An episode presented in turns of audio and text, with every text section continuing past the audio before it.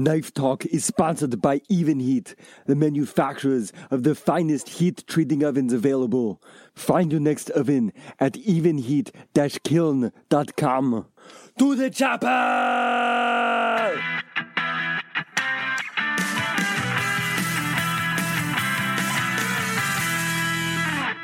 How's it going, everybody? We are here for another fine episode of the Knife Talk podcast. This is the conversation. This our conversation is all about knives, answering questions, talking a little shit here and there, just having a good time, trying to keep you uh keep you company while you're in hand sanding your blades, doing what you're doing. I am Mareko Maumasi of Maumasi Fire Arts, and as always, I'm here with Craig Lockwood of Chop Knives and Mr. Jeff Fader of Fader Knives. You guys, it's crazy times. How's this last week been? How about Craig? You want to kick it off? Yeah, uh, crazy times, as you say. Um, so I've been well stuck in the house, the same as everybody else. Um, but um, I've been making um, masks for the local hospital and um, doctor surgery here. Um, I know a lot of people are doing everything that they can, and it's yeah, it's we're just living in this really weird time where every day is melded into one, and I don't know what day of the week it is. I don't know what I'm working on today. I'm you know it's it's yeah, it's a really really weird situation to be in. Um, I've tried to keep away from the news as much as possible, um, simply because it's it's it's all bad news, you know, and there's no Yeah. there's no advice we can take really, um, apart from stay home and stay safe. So uh, we're doing that, um, and we've you know we've got we've got two little ones that are just climbing climbing the walls at the moment. Um, so I've been trying to um, make the garden sort of habitable for them because uh, we are sort of renovating a really old house. It's a sort of 600 year old house we're renovating. So we've been doing that for what, three years now. And the garden was always going to be the last thing to be done. And as you can imagine, it's just full of all the crap of the house, of renovating a house. It gets thrown straight out into the back garden. Um, so now we're finding we need space for the baby. So we've been I've been trying to do that as well as a bunch of other stuff. And I'm just tired. I am knackered, absolutely knackered. So Can, uh, I, can I ask you a question about the Sure. the, what- the printer? Your print. So you're using your 3D printer to print the the headsets for PPE masks. For yeah, face shields, yes, Face yeah. shields. Um, basically, the hospital here they have nothing. They have no masks. They have no shields. Um, Oh, wow. So everybody and their aunt are making masks, um, just with you know old bits of material and elastic, and they're using them literally disposable. They'll use them for ten minutes, take them off, and use another one. Um, in the hospital, so everybody seems to be making them, um, and thankfully, I've got the resources here to be able to make face shields um, which you know they're in desperate need of. So I've done. I haven't slept much in the last couple of days because this machine. I mean, there's not much work to be done. It's literally setting up the machine, but every hour um, they finish, so you need to reload it and, and get ready for another set. Um, so I'm making about twenty a day at the moment. Um, Wow. And I'm hoping by Tuesday, because it's, it's, it's an Easter bank holiday weekend here. I'm hoping by Tuesday I'll have sort of about about sixty uh, to deliver to the hospital. Um, with the with the screens and everything. with the screens and that Look yeah so that's that's you. been a real a real thing the screens so i've adapted the design to take um you, do you know like um binders and you get the clear Yeah. plastic binders so i've Yeah. adapted the design slightly to take one of them which is an a4 size a standard size um, but Hmm. you literally can't get them because everybody's doing the same thing. Everybody's making the same masks all around the world. Um, so I've, I've got a two week waiting list before mine arrive. So in the meantime, I'm, I've I've managed to get a big roll of sort of uh, plexiglass, two millimeter plexiglass. It's a huge roll, um, which means I need to cut it out, and you've got to be careful cutting it because it's chips, and then you've got to make sure the right, holes right. are in the right place. So I've just had to set up. I've got like a little CNC router thing, so I've, I've needed to you know make the files for that so the holes are in the right places. Lots of trial and error.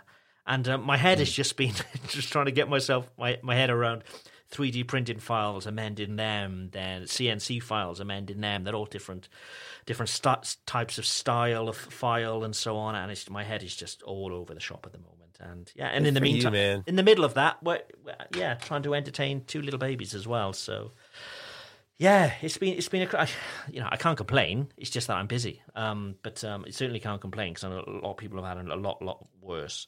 Speaking of uh, speaking of kids, if you want to see if you want to see uh, one of the great, I tell you what, Tomer Botner and Noam are awesome. Yeah. Their son Lev is like a firecracker going off all the time. It's uh, he, they they uh what we talk on WhatsApp and he want his son Lev wants to sometimes say hello. Mm. Uh, this kid is like a he's like popcorn. He's uh, all over the place. that poor poor Tomer. So we gotta we gotta we gotta help him out. He he's uh, he's trapped in that house with that wonderful little ball of energy. Yeah, I think anybody with the kids at the moment, they're not used to maybe spending 24 No. hours a day in the same confined space. No. It's hard work. and I'm sure Fuck. Mareko feels it as well. yeah, you He's- two probably, huh? Yeah. Yeah, yeah. We we tried doing a uh, a Zoom call with family the other day, and I think he's we've done a couple since. But man, he was like, you you describing Tomer's son as popcorn was exactly it. Victor could not, like, he wasn't interested in looking at the screen. No. He was just running and popping Yeah. all over the place Yeah. and being silly and running and jumping on Sarah. And at first, it's kind of cute, but then after ten of them, you're like, all right, sit the fuck Yeah. down. yeah, it's hard. I mean, you, you can't explain it to children. You can't explain that we're not going to school anymore and we're not, yeah. We can't go see your friends. They don't understand. There's no, what do you do? Yeah. You know? Keep them well fed and um, hopefully they'll sleep. That's that's our that's our plan. Oh, yeah. well, you're at that stage where that's the, that, that you got that chance. Oh, jeez. Oh, the food. It- All, all I hear is Papa, Papa, Papa shouted at me for food 24 hours a That's day. We, we can't give them enough. Yeah. It's, it's crazy. It's the two of them. It's, ah. Maybe, maybe speaking Spanish. Maybe he wants French fries. Ah, possibly, possibly. uh, but t- talking about you, you said you mentioned um, speaking to your family on Zoom. I did a uh, like a family quiz last night on Zoom. Um, and I was I was the host, so I used Oh you know, I used all this podcast stuff. So I had jingles and I had all the stuff going on. We had, we had a really good time, and uh, for That's sort of hour and a half, we you, everybody sort of stopped what they were doing. We we all had a really good fun time, and um, I, we're doing the same tonight with Amy's family. Um, so yeah, uh, advice to anybody if you can, you know, get speaking to family and so on that you know that you can't be with, uh, and just just have some fun because it takes your mind off things and um, it gives you something to look forward to a bit as well. Look at Sure. you. Look at you, the game show host. Yeah, it, Yeah. it really was game show. It was really, really cringy, but uh, it was good. We we also did the uh, the music round then. You know what we've done on the on this show before, where I play intros to, to songs and stuff. And my- P.S. yes, P.S. I listened. I watched your YouTube with uh with all the knife talk uh, listeners. Ah, yes, yeah, yeah. There's there's two there's two moments in that. Every one of you have the, there are two moments that I love the most of of that whole was great. Number one, the one, the one was what did what was that? What was that? You set this guy up for a joke, and he kept on talking. What was that joke you set? You were setting him up for. You know what I'm talking, about Talking about? about your bolognese, I think, wasn't it? He, oh yeah, yeah. he was working with he was working with some chefs on recipes and so on. So I Oh, you set him up saying, "Oh, you make recipes, huh?" And he goes on and on and on, and, and I can. The best part is, is not that he was going on. It was I was looking at your face, and you were clearly setting him up so you could come back and jack me. And it was that was my favorite part. Is like he was. I could see his face. He's waiting, waiting. Come on, all right, okay. Yeah, we don't care about your recipes. I want to fucking kill Jeff. And then the other part was when you had a question, uh, and the answer was was a Corona beer, and someone said Modelo, and you just about lost your mind. Oh my god, what are you talking about? Of course, it's Corona. That was funny. I was So surprised how well that went. I thought 15 people speaking together um, would just be, you know, a mad free for all and everybody talking over each other. Um, but it actually went really well, and, and I Yeah, you did did enjoy job. it. It was. It You was did a great fun. job. It was good Yeah, you did a great job. Great. That was fun. So I think I'm going to maybe do another one this week. So this is going out Monday, obviously, as we normally do. So maybe something like Tuesday night, I'll do another one. So if anybody wants to be involved in that knife talk together, um, DM your email address and I'll send a, a Zoom invite. Again, the first sort of 15, I suppose, because anything more than 15 could uh, could be a bit much. Yeah. So what about you, Mareko? How's how's your week been?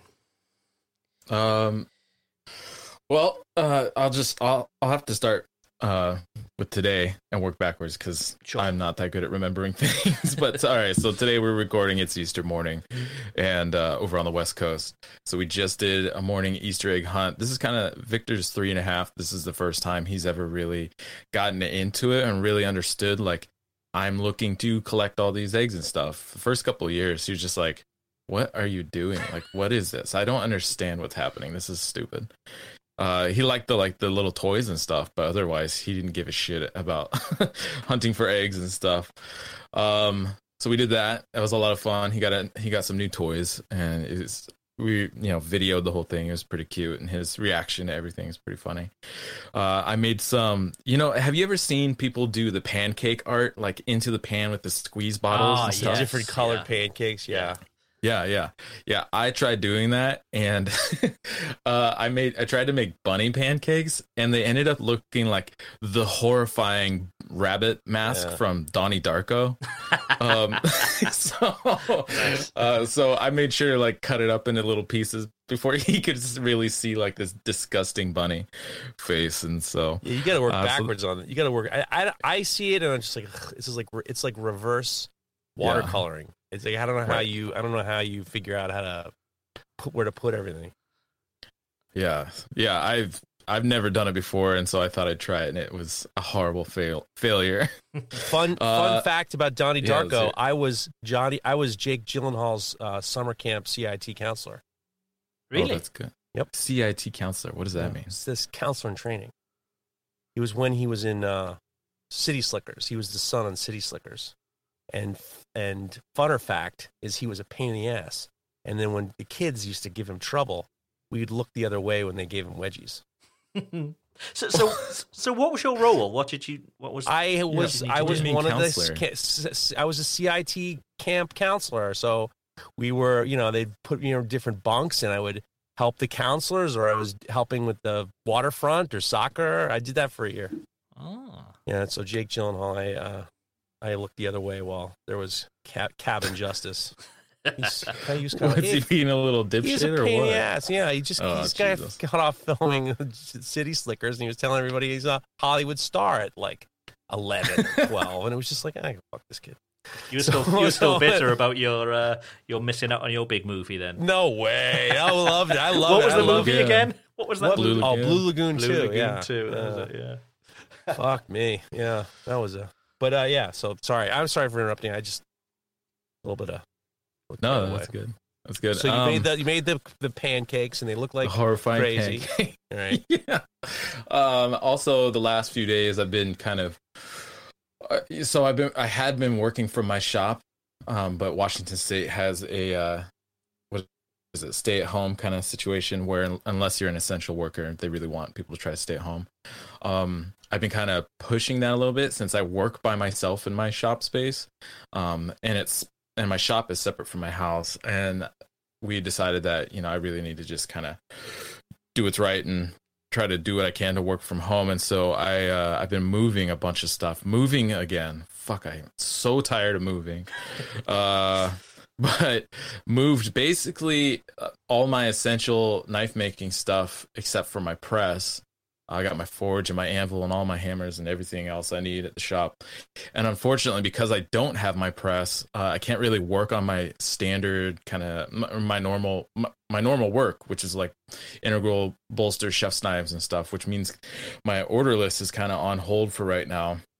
And so uh, this is, uh, which kind of sucks, but at the same time, it's an opportunity to do some content creation that I've been wanting to do for a long time, but it's just, you know, I don't have time to do stuff kind of more instructional or going to kind of doing doing a more thorough job with my uh, like pattern welded Wednesday walkthroughs and so I'm going to start doing some some kind of uh, informational videos and stuff about blade forging and handle assembly and sculpting and and finishing and all that kind of stuff and just kind of like my approach to it. I'm not trying to say like this is how like you got to do it. This is the best way to do it. It's just just my way of doing it. Yeah. Um and hopefully going to be doing some some woodworking projects with Victor too.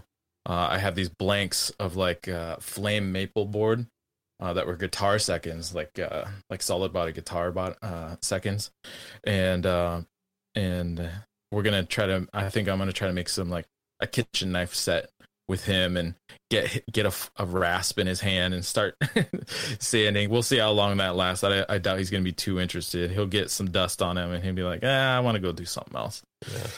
Um, and then I mean, really, other than that, you know, I have that giant knife. I've been I, I've been trying to finish out. I've been really struggling with getting a, a good Hamon finish on it.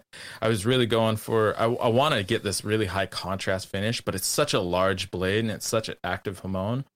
I'm just really struggling with it. So fortunately, the customer is super flexible and understanding, and he and he's not in a rush. And he's like, you know what? If if you're okay holding on to it and just kind of working through it, um, I don't want it, you know. And he was like, you know, I don't want it to get in the way of your other work. But if you know, if you want to keep working on it on the side and try to nail it down, so I got it, and I'll be working on that and trying to really figure that out uh over the next little bit and yeah, lastly is just that Zoom conversation we did last.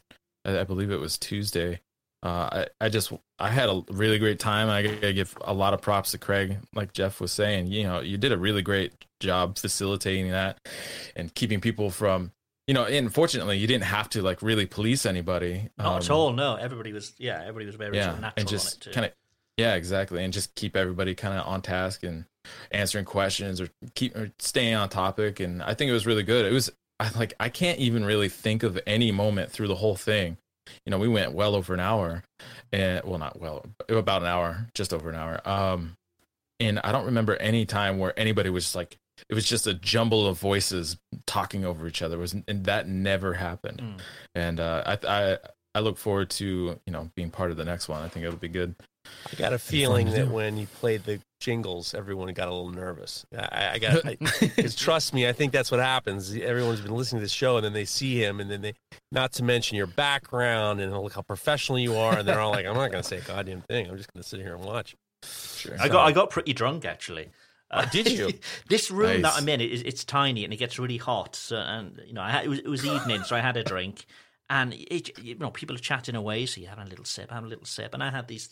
There's three massive glasses of red wine, and I was by the end of it. I come out of the room. I didn't realize. Come out of the room. I was like, "Whoa!" My head was spinning. I was yeah, all over the place. I was like, "Woohoo!" I, I wouldn't have. I wouldn't have. I wouldn't have thought that at all. I thought you were. I, you know, Yeah, no. look at was- you.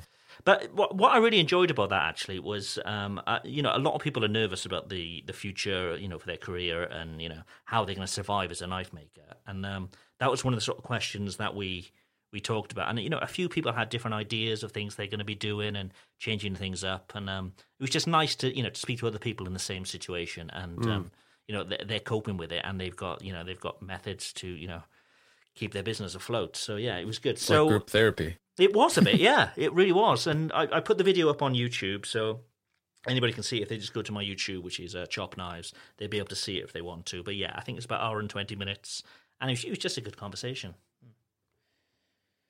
There you go. There we go. How about you, Jeff? This past couple of weeks have sucked all the dicks. All the, the dicks. Fucking terrible. This was probably this this this this the past two weeks have probably fallen down into so one of the worst weeks of what worst couple of weeks of my life easy. And it's just and it started with the fact that and I mentioned this before. Uh my wife is a healthcare and uh I guess two Thursdays ago she started feeling kind of sick and we we knew we we she and I had been talking about coronavirus and COVID nineteen since January. That's when she she had heard about it, heard a peeps about it December from a coworker of hers who his family in China, and they were saying this is something they're worrying about, and you know she was just like, eh, I don't, I'm not sure it's such a big deal right now. But we started talking. She and I started talking about it in January, and then by March, February, by February, we were already making plans and you know trying to figure out what we are going to do. And, in my mind, I thought you know the chances of her getting it are very good, and we just had to like you know have things in place and what we we're going to do. And we're just you know she was very careful in regards to you know she changed her clothes at her job and left the shoes in the car. And there was a very minimal contact. And we just really she would we would leave the house and uh, walk the dogs and then she would just like decontaminate herself and we were very careful about it but we knew that just you know we'd never know. So i guess two thursdays ago she started feeling sick and then then that night she's like i'm not feeling great. So the next morning she had a fever. So friday morning she had a fever. And she was very clear that she was not she had the chills she had the fever she had the cough she felt like shit she had fatigue so she called her her job and they said well come on in and we'll meet you in the parking lot there's i guess they had a they're at her the place that she works at they have outside testing. She said, "We'll come right in. We'll test you right away so we can get you know figured out." So she drove in. They gave her chest X-ray, no, um, no pneumonia, and then they gave her the swab. She came home. Went we quarantined her on the third floor, and we're just like, "All right, clearly she's sick." So we didn't hear back from the hospital. The result, you didn't get the results back for like four days, which is like totally crazy. But well, you know what you can do. The hardest part was Saturday night or Friday night. She had incredible night sweats, and night sweats. You think you're just you know sweating at night, but it was like she woke up and she said it was like I had gotten a bucket of water d- drenched on me. You know, we change your hmm. sheets and yeah. masks and the whole thing. So the problem was is we didn't, and I take I kind of take a lot of responsibility for it. I should have used my head, and, and, you know we were making her drink a lot of fluids and stuff but it wasn't enough. She started to become very, very, very afraid and very lightheaded, and she became very uh, dehydrated to the point where she thought she was dying.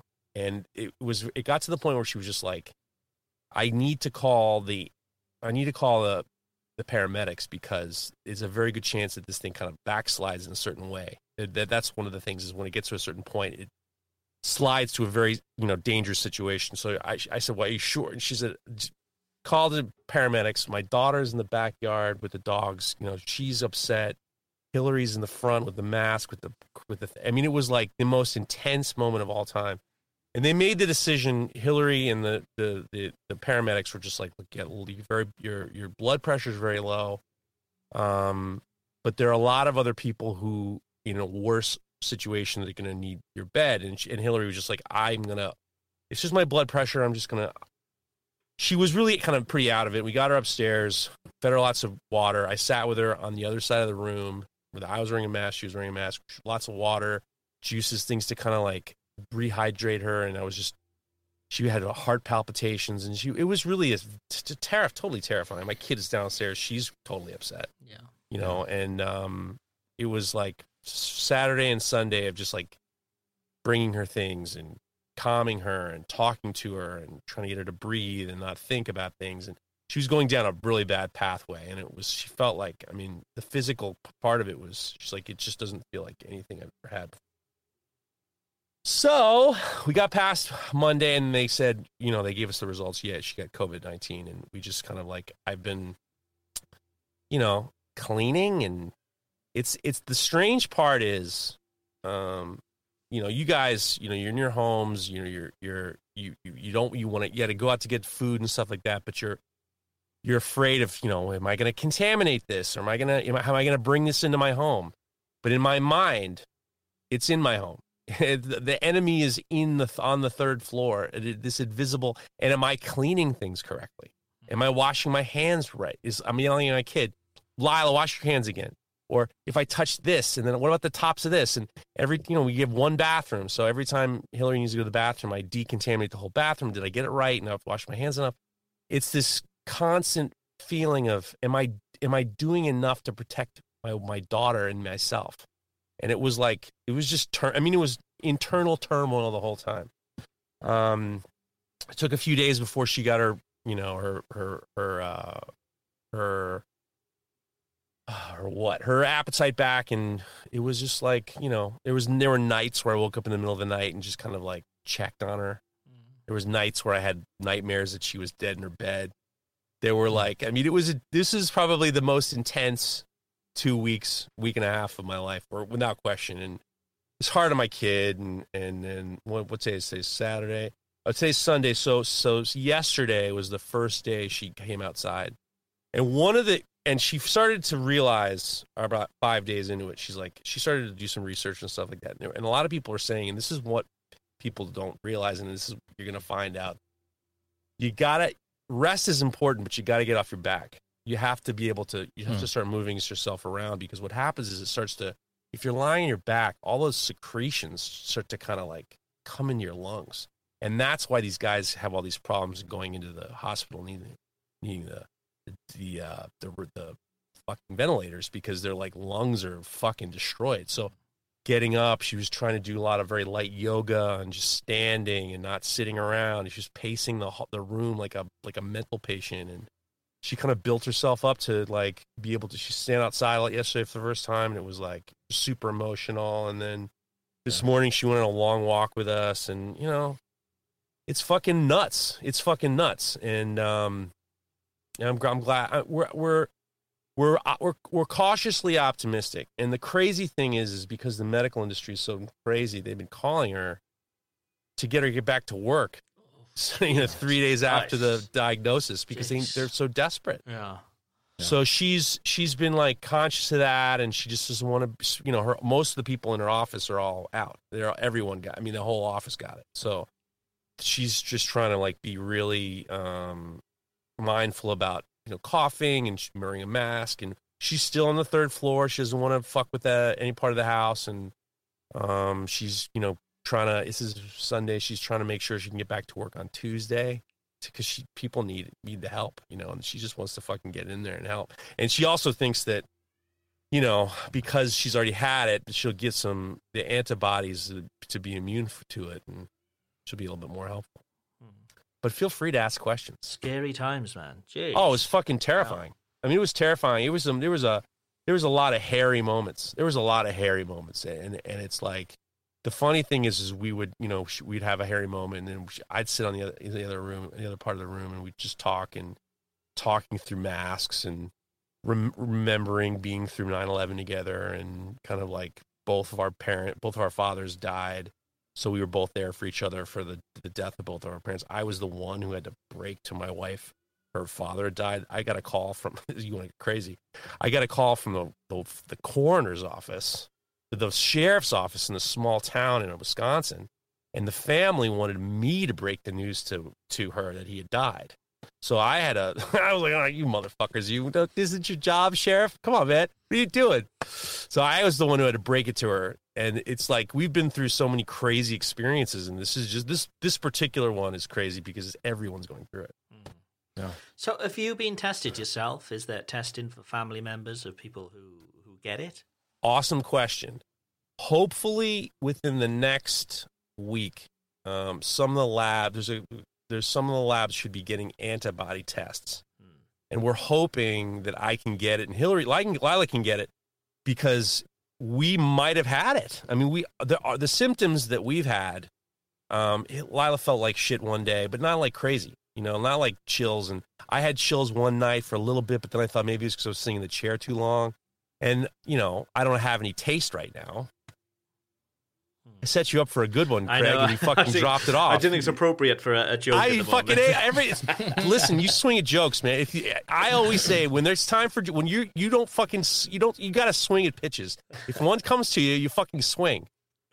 So yeah, so I don't have any taste, and uh, um, but other than that, we're gonna try. I try. Also, she said there was a there was a, there's this company that's going to be doing a, a trials, and they're going to they're inviting people to submit. And I in, I submitted to be part of this trial to see if we had, you know, hmm. I'm not going to bother anybody. I don't have any symptoms, so there's no point in me getting it, getting you know, going and bothering anybody. So, but hmm. a, a part of me thinks number one, I'm too much of a slob to have hermetically sealed her in the third floor, and Lila and I have not. You know, I'm just like looking at every knob in the fucking house, and I'm number I'm the number one knob, and I'm I'm just I'm thinking there's germs everywhere, and I'm just like there's just no way. There's no way. There's no way that I did a good enough job that we didn't get it. It, it seems So- to me, from what I can gather from you know what I've seen on the TV and stuff, that it's if you get it, you're either you know it's very very mild or it's the complete opposite. You know, it'll knock you out, and it doesn't seem to be. It, it doesn't seem to be if you're fit or you know if you're of a certain age. Maybe if you're slightly older, it, it could knock you out a bit more. But it just seems that you're either more susceptible to it or you're not. You know, it, it's either one or the other. And yeah, it's just it is just scary to think that you know it's it's coming to to, to everyone. Everybody's going to know somebody affected by it if, if they're not themselves. but it Um, doesn't follow it doesn't follow the course of a normal like a flu or something. Like hillary's just like it, it's it's it's something that doesn't follow along a path that it normally follows. So like somebody like she had she didn't have um pneumonia. She didn't have uh ma- i mean she had a cough but i mean it wasn't crazy and she had you know more gi problems she was barfing and stuff like that i mean some people don't have that at all Yeah. and then there's these weird, the real thing that's very uh, uh, everyone has is these incredible waves of symptoms. So like she'll have she had waves of of fatigue and then headaches and then they'd go away and then and then it just come back and, and it was like it was just constant. It was like eight days of these symptoms just coming back and coming back and coming back. And a lot of people are having the symptoms where they're the symptoms are changing down in the second week. So it's, it, I think it's, you know, this is something that has not been on this planet. I mean, I'm not the one saying it. I mean, it hasn't, and it's just the the problem. And my personal opinion is, is we're going to look down this, you know, six months to a year down the line, and we're going to start to see that the, the people who are affected are the ones who are out of shape. They got diabetes. There, there's uh, poverty is is you know the poverty is going to be an issue. Yeah. There's a lot of things that are you know putting people in a position where they're going to be less, they're going to be more inclined to get this and suffer from it. Is is the thought process that once you've had it, you'll develop the antibodies to never have it again, or is it going to be like a seasonal thing? Do people think? Whereas like the flu, you can catch flu multiple times. Is uh, you know I've kept away from the news purposely just because it's it's all bad news. But do either of you know what the they don't? I mean, they don't know. They think that the antibodies now will prevent you from getting them again.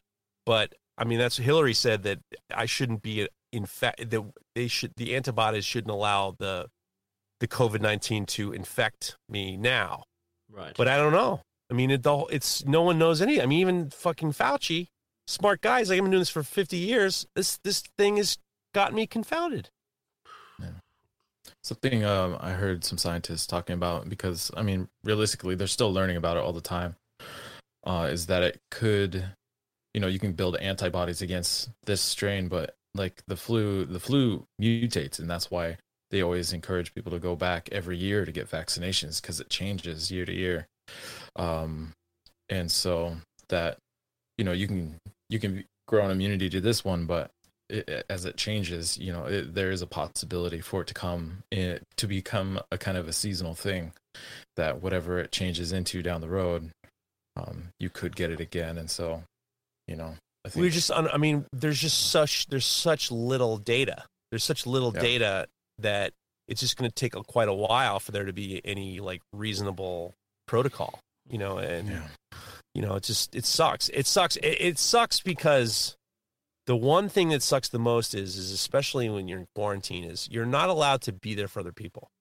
So we couldn't we couldn't I you know when the when the when the paramedics came, my daughter was a fucking wreck, and I and I held her, and I was like, I'm not, you know, that's just we're we're doing. I mean, I was there for her. She was yeah yeah. seeing her mother getting into a fucking ambulance. I was like, I'm not gonna, you know, I don't give, I'm not gonna six feet away. Come on. I'm like, oh fuck you, get over here, hmm. you know. And so it, it's you. There's some things that you can't do. Like my friend's whose sister died, she couldn't have people there to help her grieve. This is a hmm. very, very.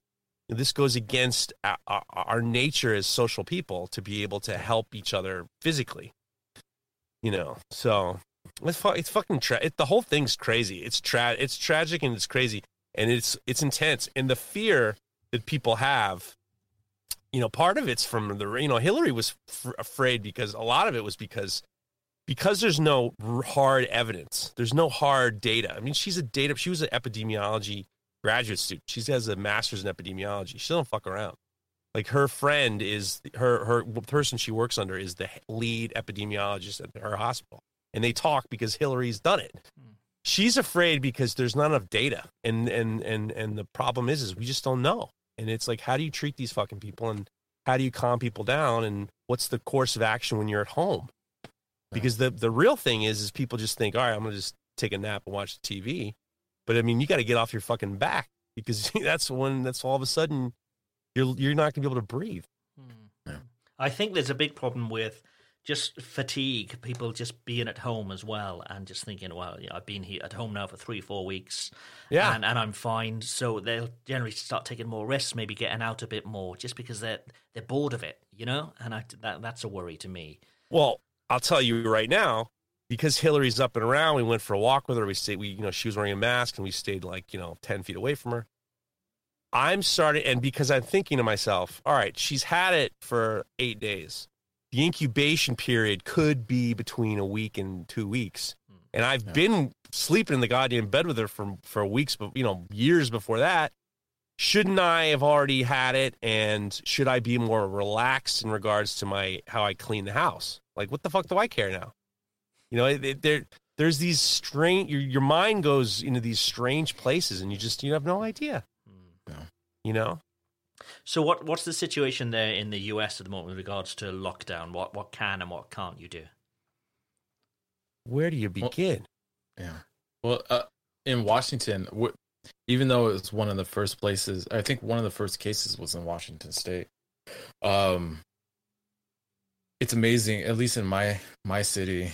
Like my wife went to Costco the other day to just get grocery. You know, last time we were at the grocery store was a month ago, and now she she's going to load up for the next month just to just to prevent us from having to go Mm. uh, unless we absolutely have to. And you know, they're still they're dummies kind of walking around no you know nothing covering their face.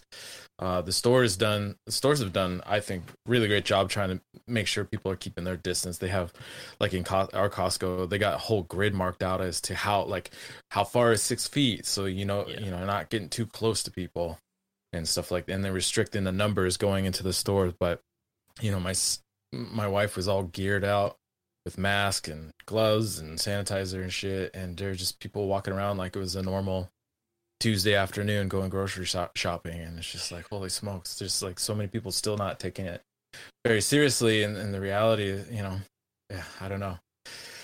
It, it- like we've stated like we just don't know enough about it and and you the the exposure risk that you're creating for other people um i mean i think it- it's unnecessary and it, and i think people are really struggling with you know because the you know the shift of what what we have to do um versus what we would rather do or what we're used to doing. And the reality is like it's not about you. It's a it's about everybody you know?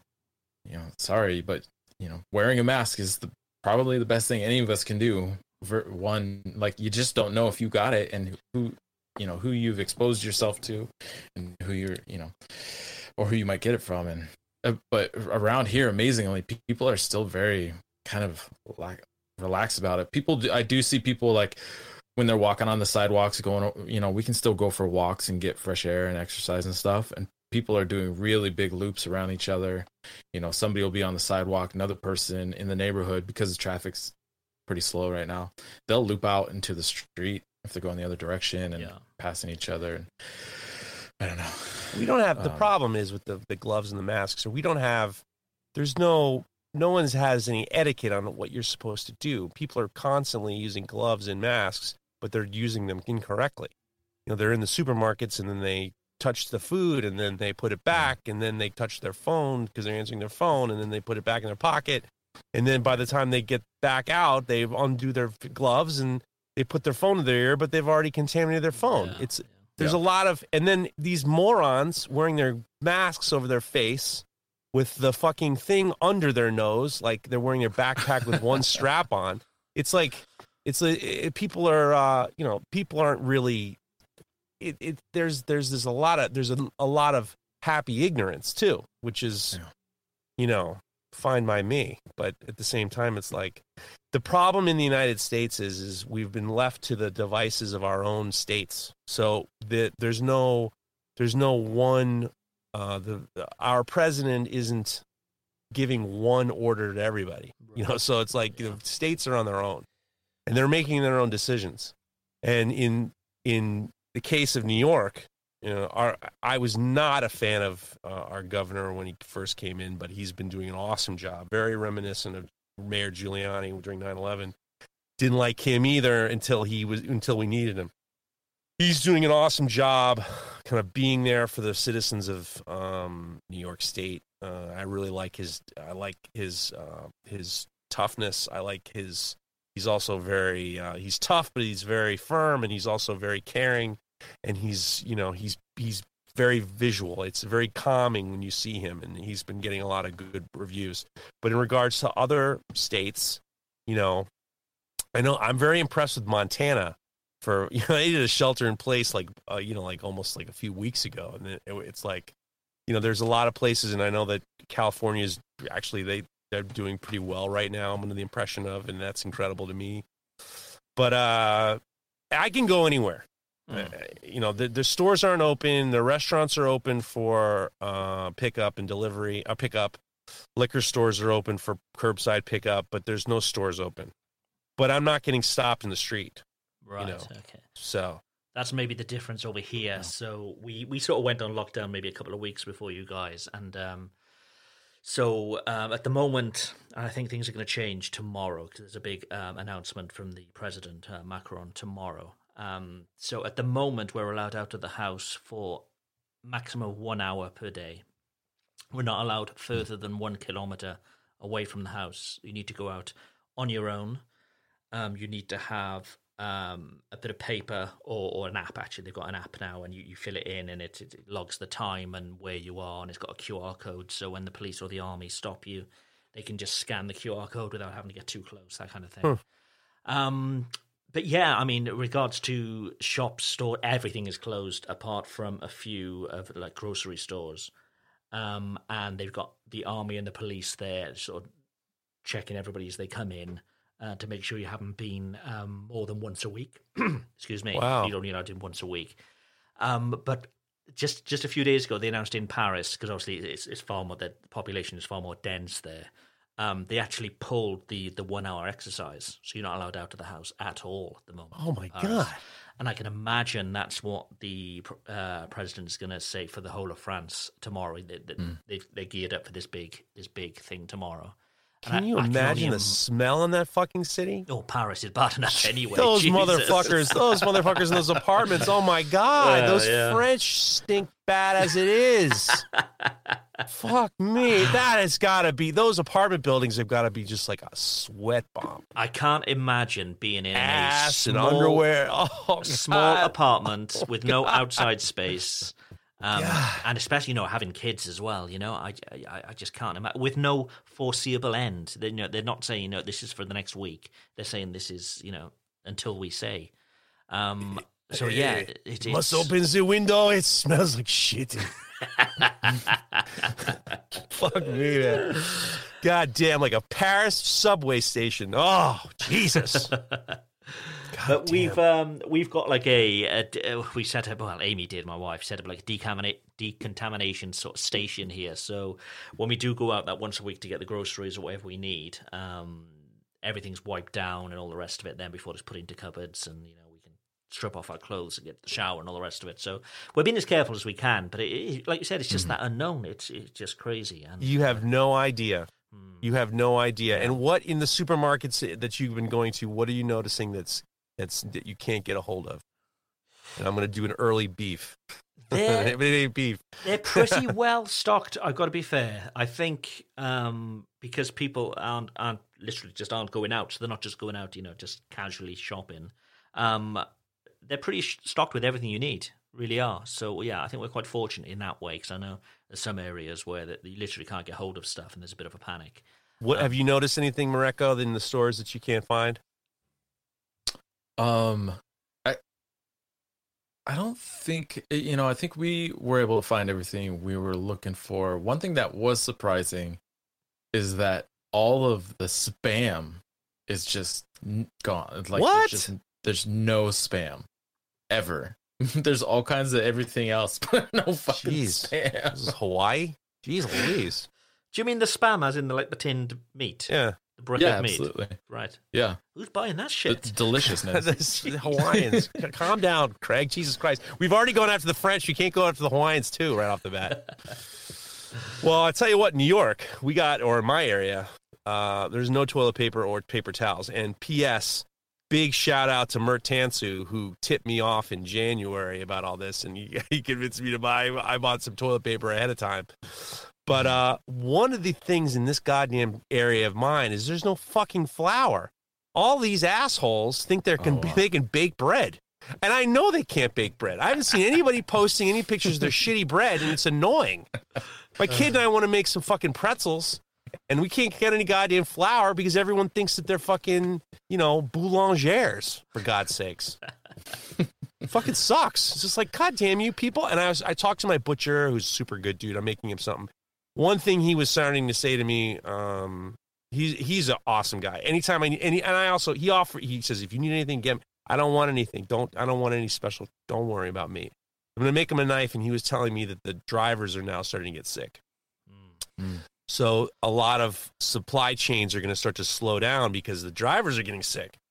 And it, it really dawned on me, and I was wanting to know what you guys think. And I was talking to my wife about it this morning. We were sitting outside uh, enjoying the sun, and she was just like, you know, it was totally. I mean, she hadn't been she hadn't been in that fucking room for eight days, so totally narcotic, sitting in the sun. And we were talking about it. And I was like, you know, I'm convinced that the key to the future to a lot of these places is and I've noticed it because I've been super involved with my local community, is these small community, these small community uh, artisans and craftspeople and uh, food people, and it's going to be taking away a lot of the distribution. And like, I got a baker, a friend of mine just opened up a bakery down the street. Guys like him, the restaurant people, you know people, you're taking care of people.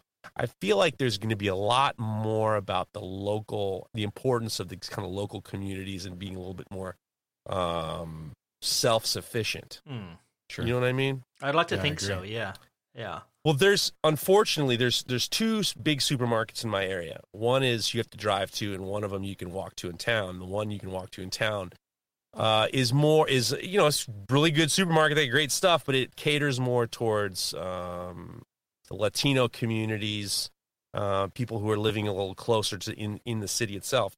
And they closed because the manager died of the manager. God rest in peace, died of coronavirus. But they but they were having so much they couldn't clean the place. They couldn't figure out a way to keep it very safe. Mm-hmm. And what happened mm-hmm. is, is it, it created this incredible vacuum for food because people who are walking there now no no longer have a place that they can shop. So it was very interesting because I mean we don't have the army out. I mean I don't really the, the only times I see the police are when somebody calls the ambulance and they're out in their PPE helping you know facilitate something. But there's no way for you to you know, these people aren't going to take taxi cabs through the supermarket. It's just too much you know? No. um, i just think that the, these i'm dealing with you know my friends who are these restaurants and we're you know i'm constantly talking to them and promoting them and trying to help them out and stuff like that.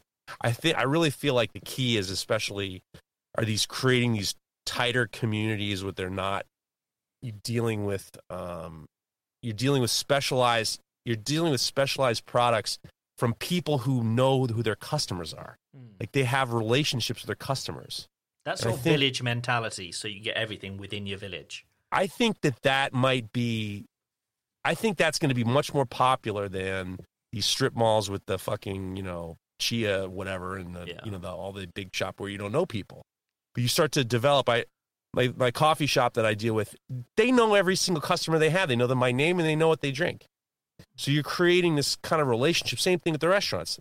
I call up the pizza place hey jeff you know, what do you want? You know that's going to be the key to the future in regards to how we're going to deal with this as as groups. It's like your local community. Right. Hmm. something I've been seeing that I I think is going to be really positive too. At least, you know, I, I I before all this happened, you know, you I feel like I keep hearing more and more like arts programs losing funding at public schools and you know more focus on standardized testing and losing music programs and shit like that. But what is happening when we're all stuck at home? Everybody's they're using their creativity to Yeah. help cheer each other up and take care of each other and support each other through entertainment, through drawing, illustration.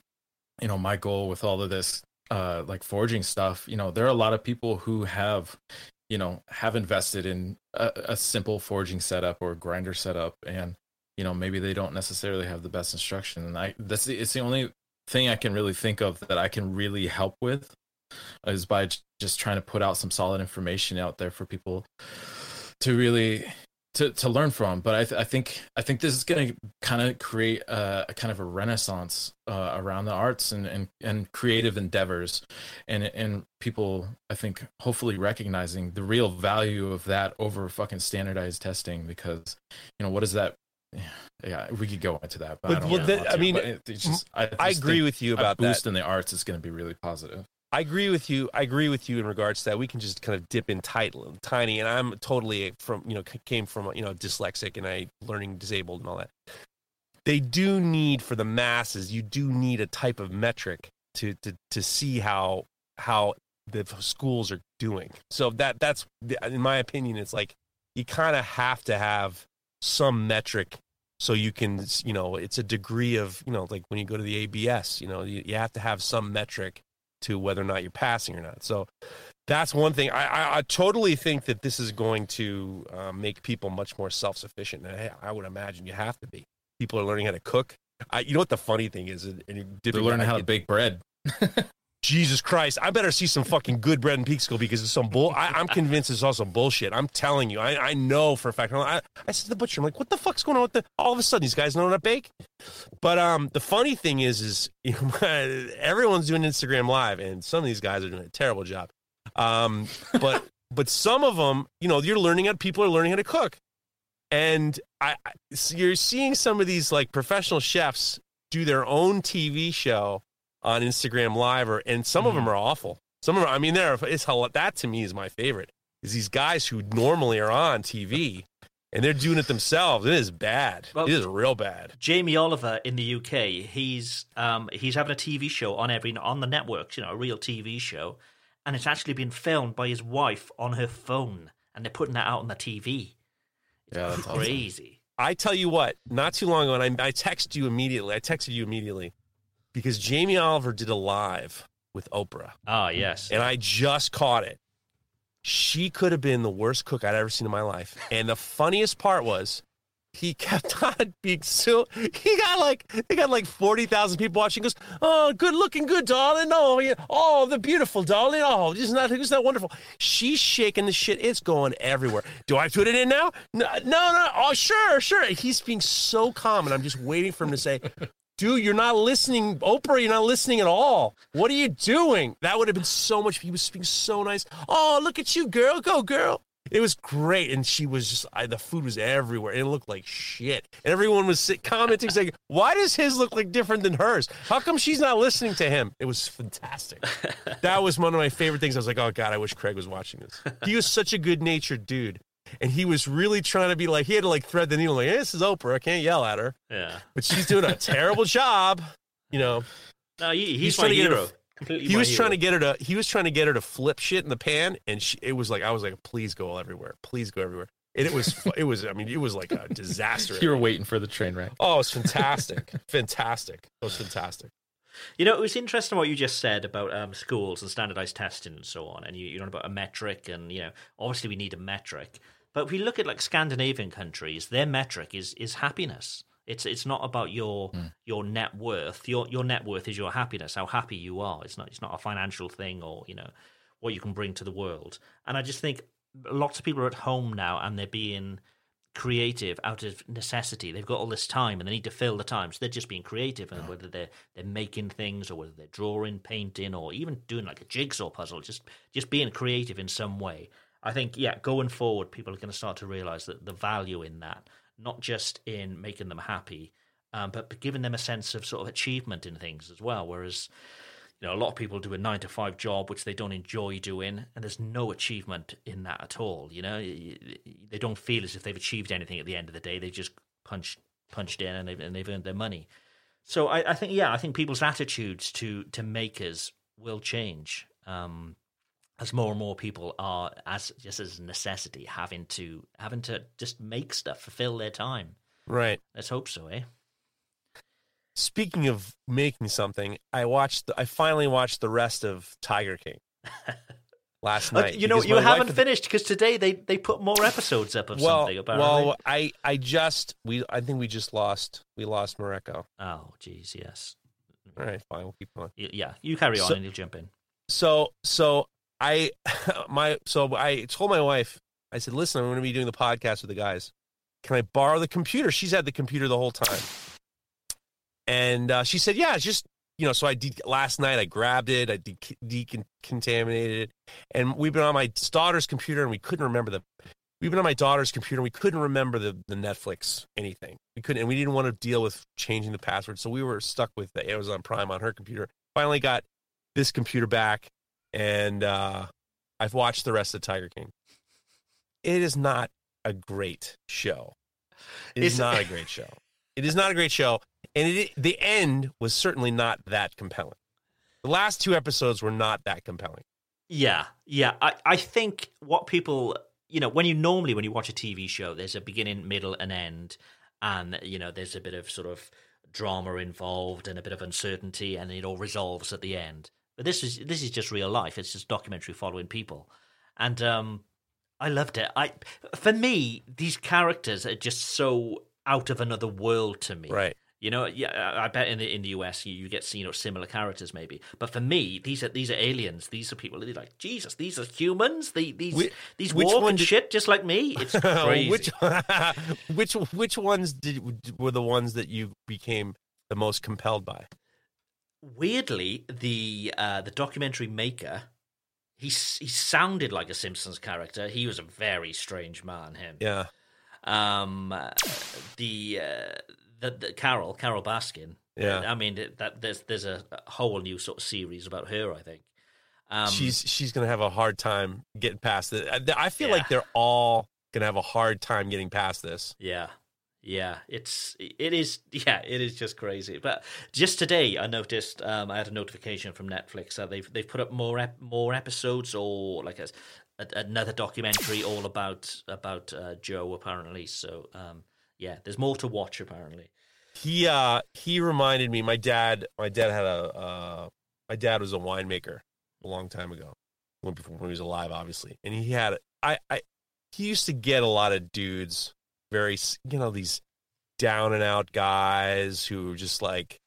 It, it, it, I I recognize a lot of the traits in these misfit kind of characters, and it, it comes from this sense of always being a misfit, maybe being lousy at school, or being weird or having you know a haircut that's weird or just this constant like backslide of being this pariah this pariah in in your family and your society and being chastised and being just like beaten down and then you're just like kind of slip farther and farther into being like this misfit? I know guys like that. I, i've met guys like that and it's just like they have this sense of uh, uh, what i got from the whole thing is these guys they cr- they found this like the power which is these fucking caged tigers and that the, the, the people are interested in them only because these goddamn tigers. Hmm. And then and then they've used it to like solidify their fucking antisocial weirdness and to justify it and to be it's it's it's all very gross hmm. and uh, they, ultimately. they all band together. You say, and and Joe specifically was sort of trying to find these people, to, you know, to, to make his sort of band of brothers, so he'd have some sort of control he- as the king of these these king of the shitheads. King of the Shitheads Yeah. would have been a much better title. King of the Shitheads would have been such a better title. How did he turn those guys into being gay? Well, apparently they weren't, or I, I, I, do not know. I think a lot of meth was involved. Maybe I, I don't know, but uh, How did they do that? almost It's bizarre. cult- like a cult, wasn't it? You know, he's a sort of yeah, very very strange. All right, so there you have it. Fucking Tiger King. I tell you what I did watch that I loved, which was on uh, Amazon Prime. Uh, the Boys. It's about this like, what is what is going on? What's up? Sorry. Go ahead. My, I'm sorry. I was watching this show called uh, Amazon, uh, The Boys on Amazon Prime, and I really, really enjoyed it. It was great. It's about like superheroes that like go bad, and it was by this comic artist named uh, writer named Garth Ennis, and it was a really, really great show. I enjoyed that very much. But other than that, I didn't watch shit. Yeah, I haven't really been watching anything this week. Uh, Mareko, have you seen Tiger King yet? Uh, I have not, Ugh. and I'm not really too interested in watching it. you have made the right decision because we because I didn't want to watch it because I didn't want the I didn't want the uh animal abuse. Yeah. But it's more about you just it's like I mean, do we really need to watch these guys with three teeth? It's just like totally deranged. It's you're better off. I You're not tell you what, anything. shall we talk about knives? That's why we're Not here, I you want suppose. You know. If you want to. You don't like Okay. life talk? I like knife talk. Yeah, Oh, we I was should going to call this commercial at episode some "Not point. Knife Talk." This episode. Yeah. We got we haven't done one commercial yet. We haven't. We haven't. Tell us about your grinder, Jeff. Hey, listen, while I was sick at home, I got calls every day from my buddy Vince from Broadbeck Ironworks. And I tell you what, he is they're on board. Broadbeck Ironworks is an awesome, awesome company. They're, they're our new sponsors. They make a 2x72 grinder. It's super, super versatile and uh, intuitive. They got a long platen, super long platen, long, very adjustable work wrench, uh, work rest. It pivots to be used uh, horizontally and vertically tons of attachments. They're going to be making more attachments that fit on the one arm so you don't have a million arms. It keeps the prices down. Uh, you don't need wrenches to change out your uh, attachments. Um, everything's very intuitive. They're actually going to they're making uh, new attachments like a surface grinder attachment and um, a grinding attachment for um, for integral bolsters, which is really excited re- really exciting. I love this machine. I, I had a really good time uh, with it and talking to them. And and Vince actually reached out to me after I did the first interview, uh, the first read uh, when I did the Knife Talk single single track, and he said I made a mistake. And I want to I want to clarify one mistake. And this is a mistake in your favor. I was talking about the shipping. The shipping is included in the price. That's unbelievable. So that's a good mistake for you. So the shipping's included in the price, and if you put in Knife Talk five, they're going to give you five percent off the grinders. So go to BrodbeckIronworks.com. Uh, they're knife makers making grinders for knife makers, so they understand the problems. And there's so many things to talk about it that um, we'll keep going, but it's a definitely great grinder, great company to work with, and I'm super happy that they're on board. BrodbeckIronworks.com. Nice, nice. So, are we going to talk about knives, or we got anything else to talk about this week? We talk whatever you want. What's what? What's your plans for this week? Let's let's do this now instead of later. What what, what are you planning on doing this week? Anything? I'm planning on hoping. I'm hoping to get back into the shop. I actually, it's funny. I've been doing. Tony and I have been doing a lot of planning from uh, home, uh, my home and his home, and uh, we're updating our uh, my website. So I'm going to be able to take order pre-orders uh, with some new stuff we're going to be dealing with. Um, and I'm actually going to be. And I can't. I can't tell you now, but I'm going to be. I'll tell you now. I'm going to be doing a uh, a, uh i'm going to be working with Peekskill Coffee House, and I'm going to have my very own coffee that we're going to sell through the Peekskill Coffee House, and then the money is going to go to a donation, uh, some sort of charity.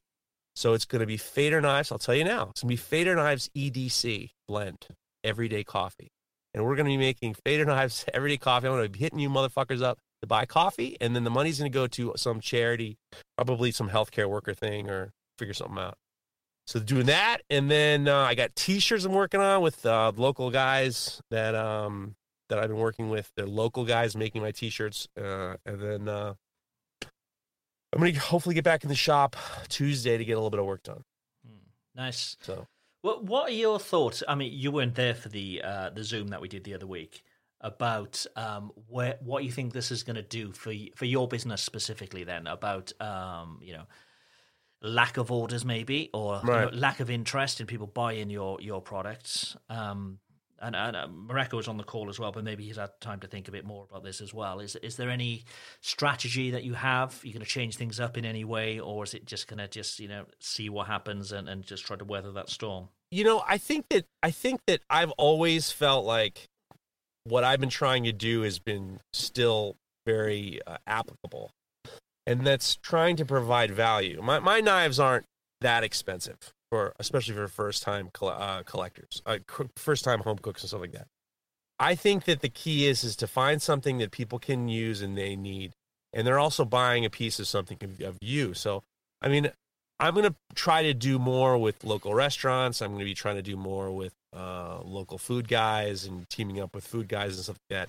I'm just going to keep the same pace. I'm not going to do a whole lot of changing. I mean, I, I do so many different types of knives anyway that it doesn't really matter.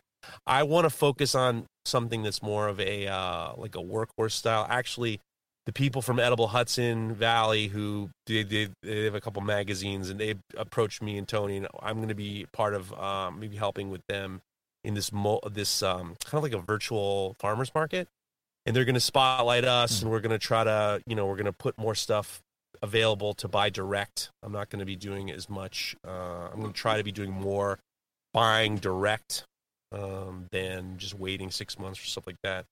Um, but I mean, we're not really. We're t- we talk every day. Tony is such a smart guy. I'm so lucky to have a guy like Tony uh, with me. But I mean, we're not gonna. We're just gonna. We're not gonna have a giant turnaround.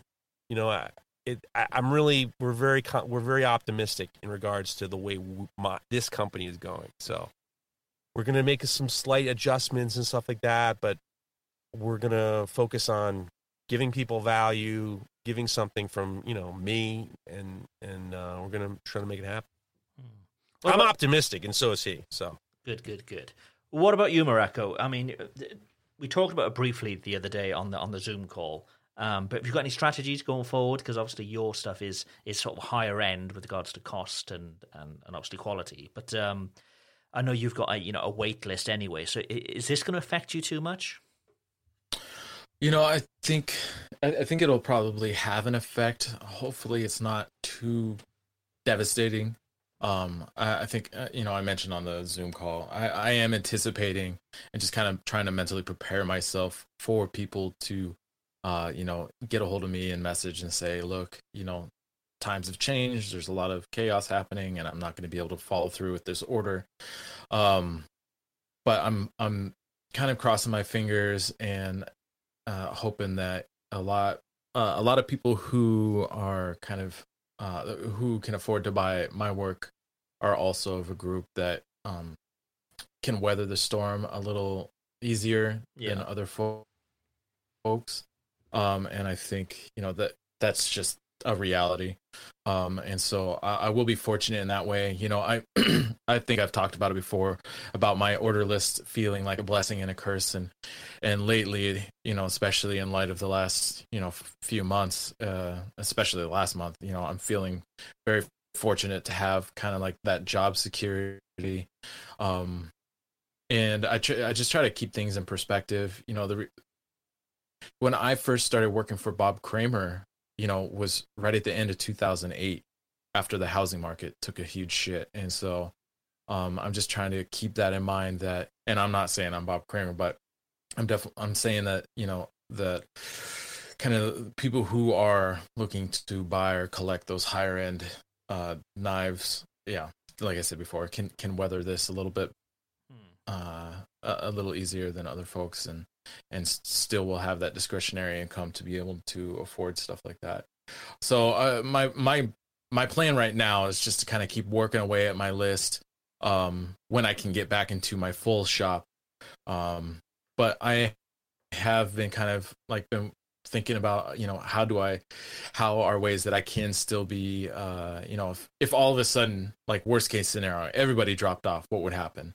How would I, you know, how would I be able to do things? And I think uh, doing more inform informational or kind of instructional uh, content would be one way. I, you know, I was kind of half joking about um, becoming like a, a, a sharp knife sharpener, um, but possibly kind of developing some sort of informational kind of system or program for folks to really, eh, you know, if you know, there are a lot of makers out there and a lot of them already have the skills and and the and the equipment to do the job of a knife sharpener but you know maybe not everybody necessarily has the know-how or or the refined skills and, and knowledge about metallurgy and all that kind of stuff to to really put that to use and develop a business out of it. And so maybe trying to help people do that in a way and developing a, a kind of like a knife sharp uh, a knife sharpening program in a way. Um but that's th- these are all just very kind of like broad stroke as jeff would, would say ideas you know i haven't really spent a whole lot of time refining them yet um but yeah that's that's kind of where i'm at is just kind of kind of rolling with it as it goes um but i do think it is important to try to anticipate where things might ultimately go um as best as you can but uh, uh, which is basically kind of preparing for the worst and hoping for the best Yeah. um but yeah that's I really want to focus on trying to be, you know, I always talk about efficiency is trying to figure out ways I can be much more self-reliant and efficient. You know, I do my I cut everything out, but maybe I could be cutting them out easier. You Yeah. know, I think that there are going to be opportunities to try to, you know, I don't know, water jet or laser laser jet or so, laser cutting or something like that. I think that there's going to be some. I, I want to try to mechanize my my process so I can try to pass on value. Like I, I don't I don't talk about like 10% off here, 15% off there. I want to provide value. Yeah. So I'm going to try to figure out ways in which I can give someone saying, "Oh, well, look, you know, you know, I might be doing much more, you know, I might be doing more uh, paintings and stuff like that. I might be doing more um, additions to what I'm already doing.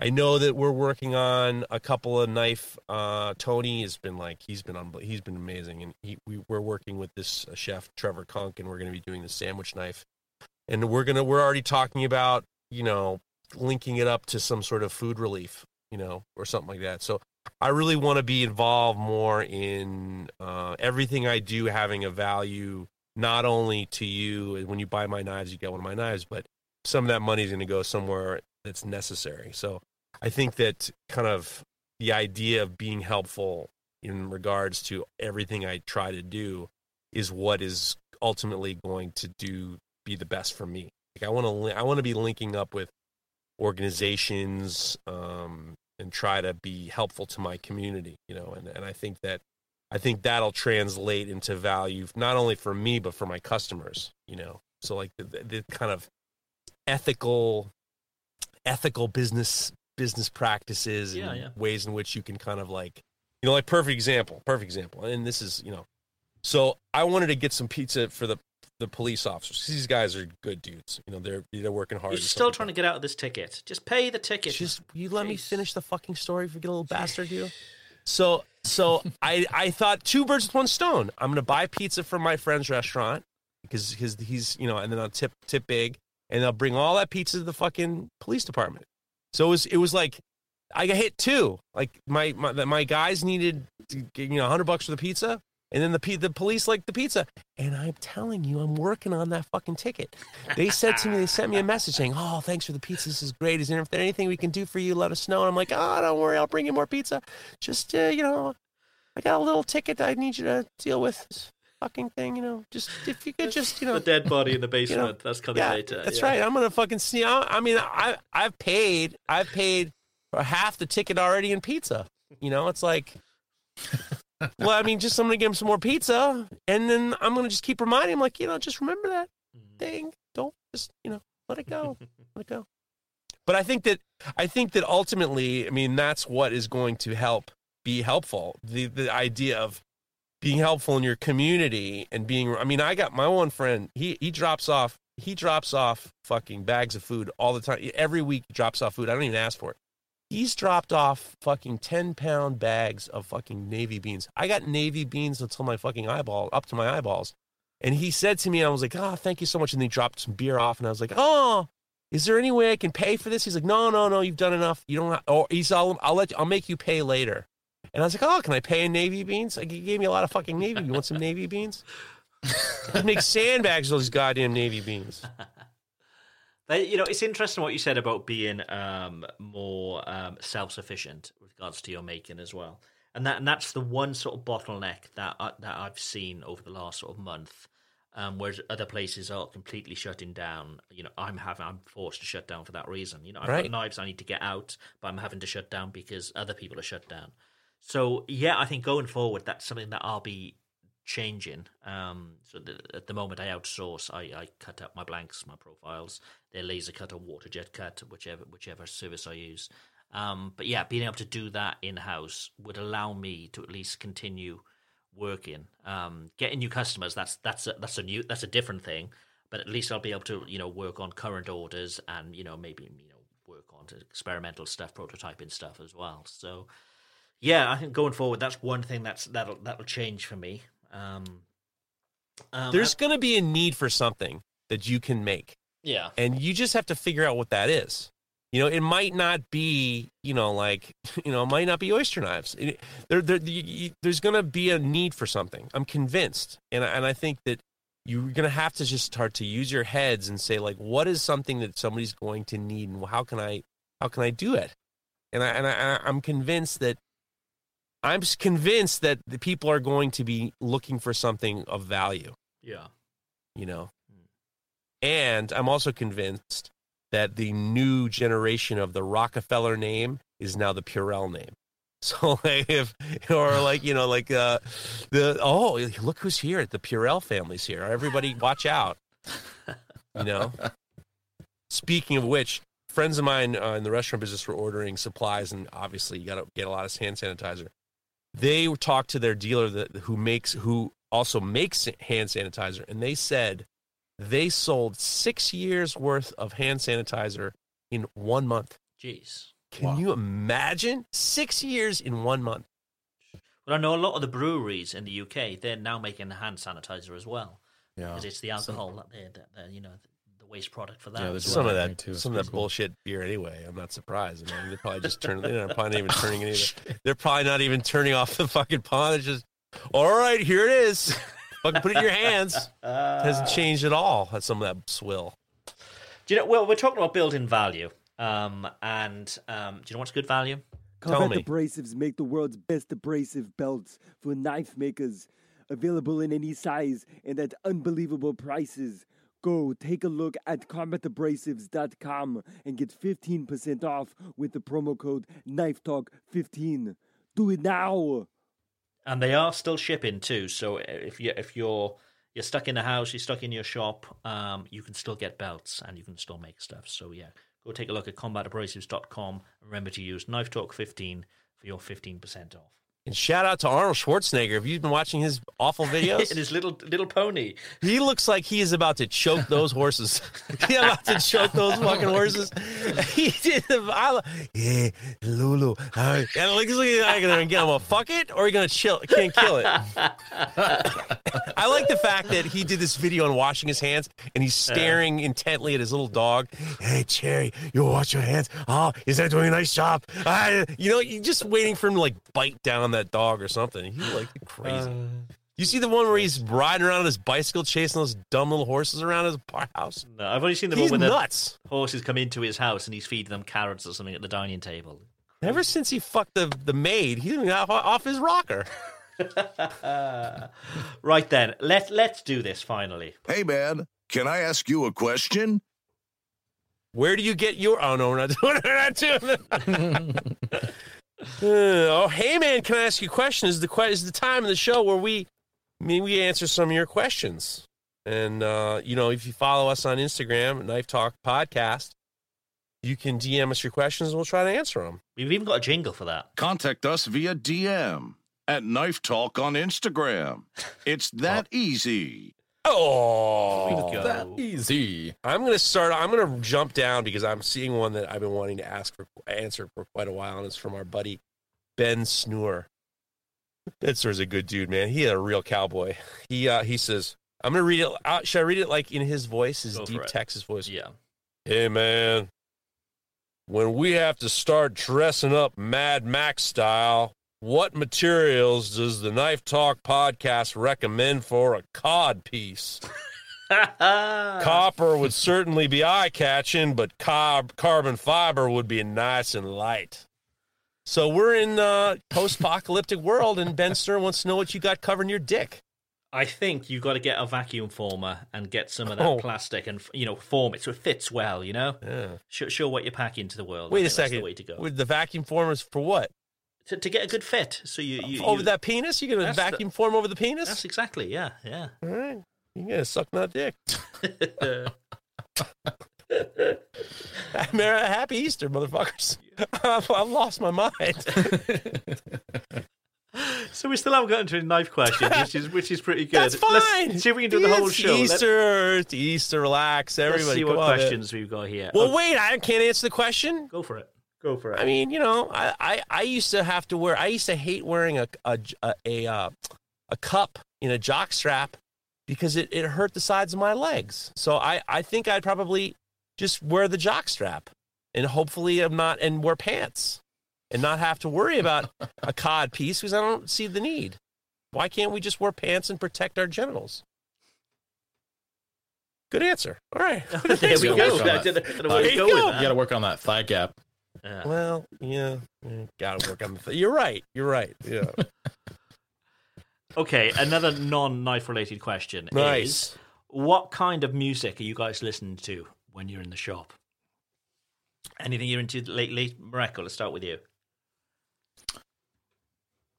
Uh, let's see. I I listen to a lot of Pandora, and I I would say either my Tribe Called Quest uh, station's pretty good, or uh, Al Green.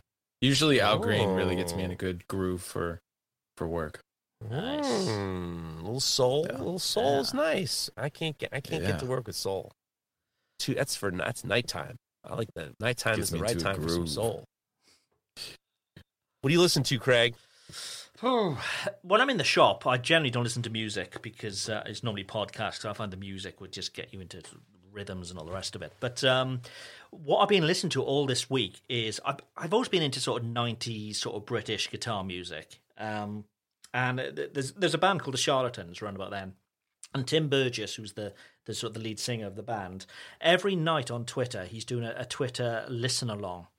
Um, so he'll pick a classic album from the 90s, like a British uh, guitar based band. Um, everybody presses play at the same time, but they get members of the band then to tell you little facts about the, the recordings, you know, what they were doing around those times, and little sort of, excuse me, I got a hell of a chest on me. Oh yes, you, yes, you do have a hell of a chest on you. Aha.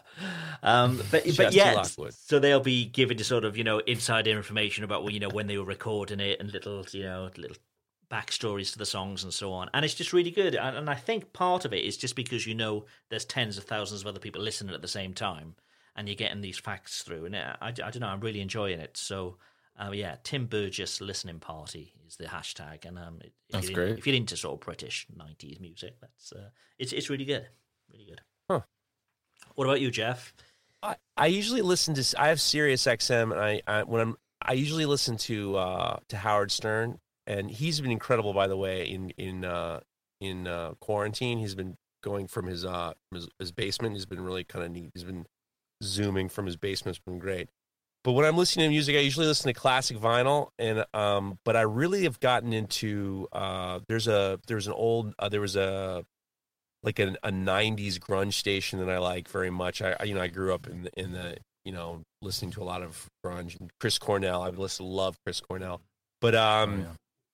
right now I can I can do all the time, anytime, all the time. Rolling Stones, Allman Brothers, and lately I've been really getting into the band. Like and it's maybe a little bit morbid, but like um I Shall Be Released has been like the song I've been like Yeah. listening to a lot. It's super like, all right, this is ready for my funeral. This is the funeral song right here. And um, but uh, yeah, the Stones. I can listen to the Stones any day of the any hour or the day of the week. And I like the deep stuff. You know, like the deep Rolling Stone stuff. Yeah. So Cool. Okay, I'm just scanning the questions if there's any more non-knife related questions. Um, Tretton Yeah. Knives, Tretton Knives. Um, after all the food talk on the podcast recently, how long until the KTP cookbook? Can you imagine? I'm not going to joke because you know Tony used to be a. Uh, he was one of the best chefs in New York. He was the executive chef at Oriole. It was a three star restaurant. Guy's a high level chef, and he and I have been talking about doing. He actually helped write cookbooks before. He did cookbooks, and he and I have always talked about doing a cookbook together. I've known him 20 years, so we've actually talked about it and thought about it, and we have an idea for for one. But the problem is, is these cookbooks none of them make any money. It's like all these cookbooks. It's just you're just throwing money into a fire. it's really like he's like it's so hard to sell and make. I mean, books in general. I mean, totally books in general are like if you don't make them yourself, it's just. I mean, it's such a labor, and the the cookbook business in general. It's it's such a it's such a money loser. Yeah, But- it's just saturated. There's just so much of it.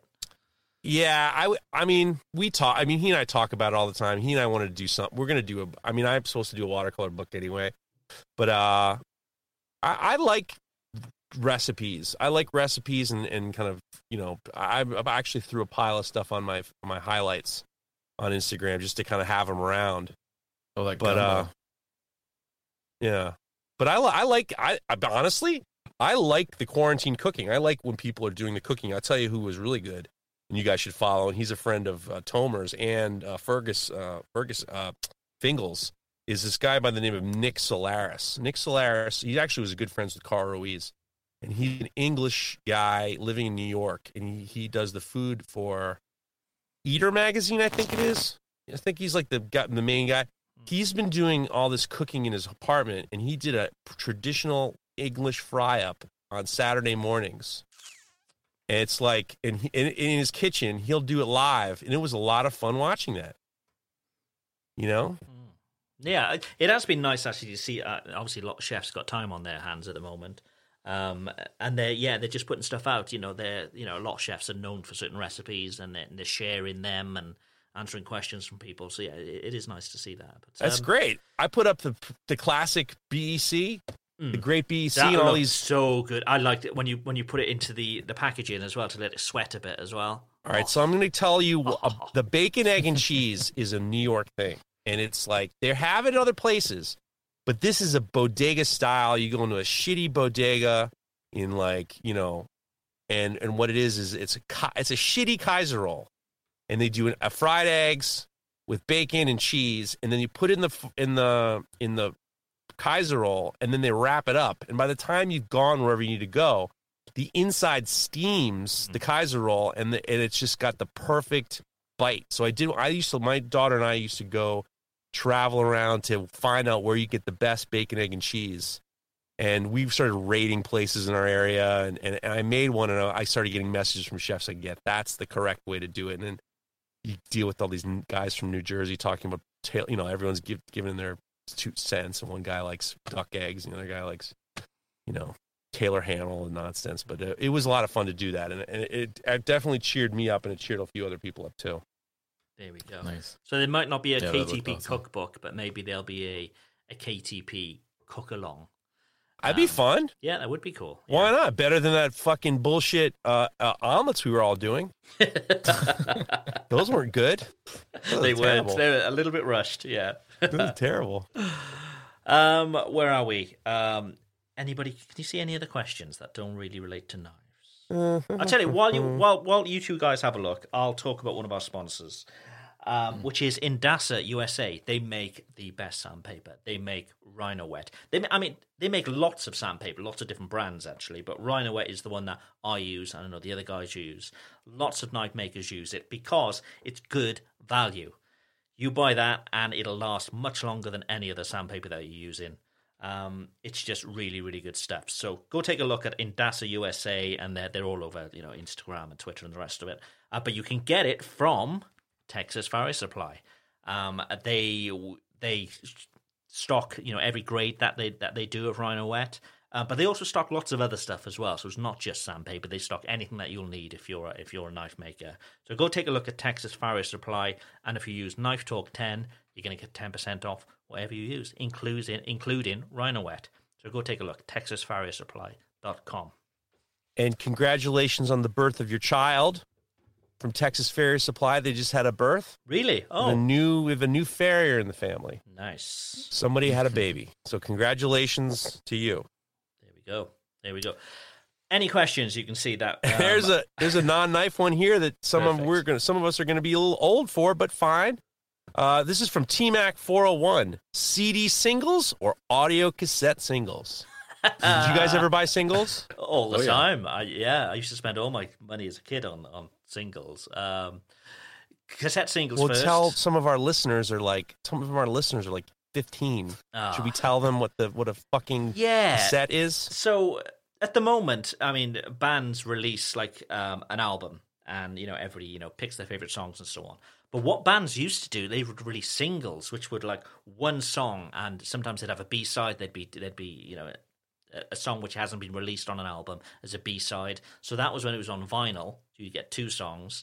Um, but then CDs come along, so people were releasing sort of three or four songs on a, on a on a CD. So it'd be a single release.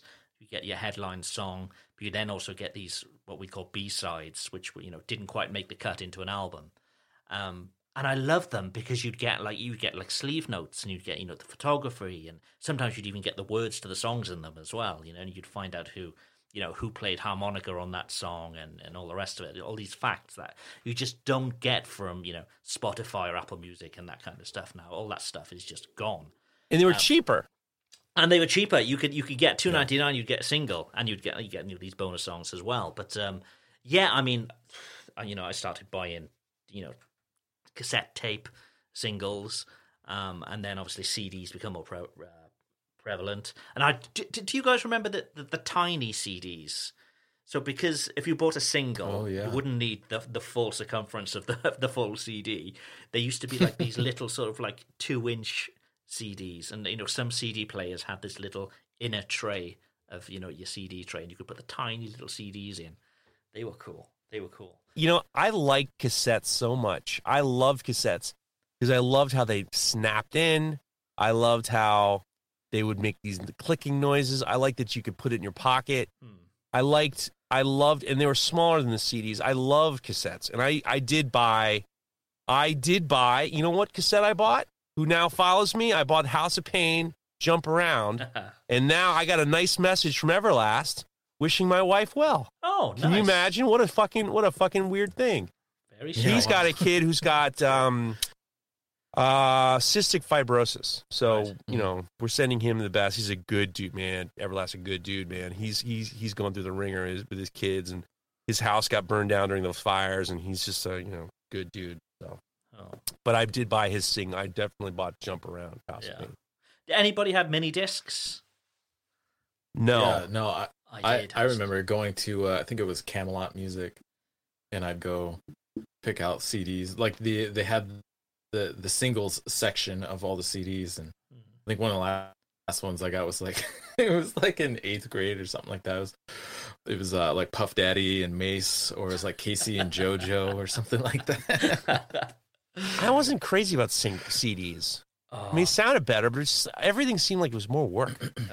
For me, it's like everything else in life. If I'm into something, I need to be like 100% into it. So if there's a band I liked, I needed to have everything that they ever did, you know, and, you know, mm. rare sort of Japanese singles that they'd released, you know, with different. Really? With different yeah, I, I've always been like that. If I'm into something, I'm 100%. And until the next shiny thing comes along, then you know, it's forgotten. So But- you were like a collector. Yeah, yeah. I mean, my my walls were full of CDs as a- as, as a kid, and you know, I, I was I was the weird kid who just you know stay in stay in his room with headphones on, listening to music all day. Um, yeah, but uh, you, it's funny how you mentioned tape. Then you know, I used to, I used to love tapes, but the thing with tapes, it was like you know, like a VHS. The more you watched it, the more it degrade. Right. You know, and I, and I used to hate that. So you'd have these like pristine, you know, songs that you that you- love, but you knew every time you listened to it, you were you were tarnishing a little bit, and they would get worse and worse and worse. Yeah, but the CDs, you had to lick them if they got sludge, slug on them. yeah, I yeah. fucking hated that. I was like a thought, oh, Nintendo God, am I- cartridge, you'd blow on it. Yeah, it was like that with a CD. What am I doing? What am I doing? I'm licking the fucking CD. It's disgusting. fucking hated that. Yeah, I remember once. I mean, talking about you know that uh, um, things degrading if it's analog as opposed to digital. I remember once uh, it was it was a project that I did. I made a website, and um, the more people visited the website, the more it would degrade. So the images would get more pixelated and so on. It was just like this weird little project.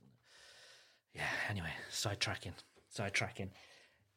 Any more questions which aren't knife related? Uh, ah, you know what? We got a nice message here from Sam Hill Knives. Not so much a question, but a statement. I'm a firefighter paramedic as my day as my day job, and I just wanted to thank you guys for getting the word out about staying isolated and doing whatever you can do to be helpful. I'm on the front lines of things, and it is as serious as they say. I've seen people firsthand that are infected, and it is no joke. I appreciate what you guys are doing with the podcast and your public outreach. Keep up the amazing work and stay safe. nice. Sam Hill Knives. There you go. Look at that. Words to live by. Nice thing to say.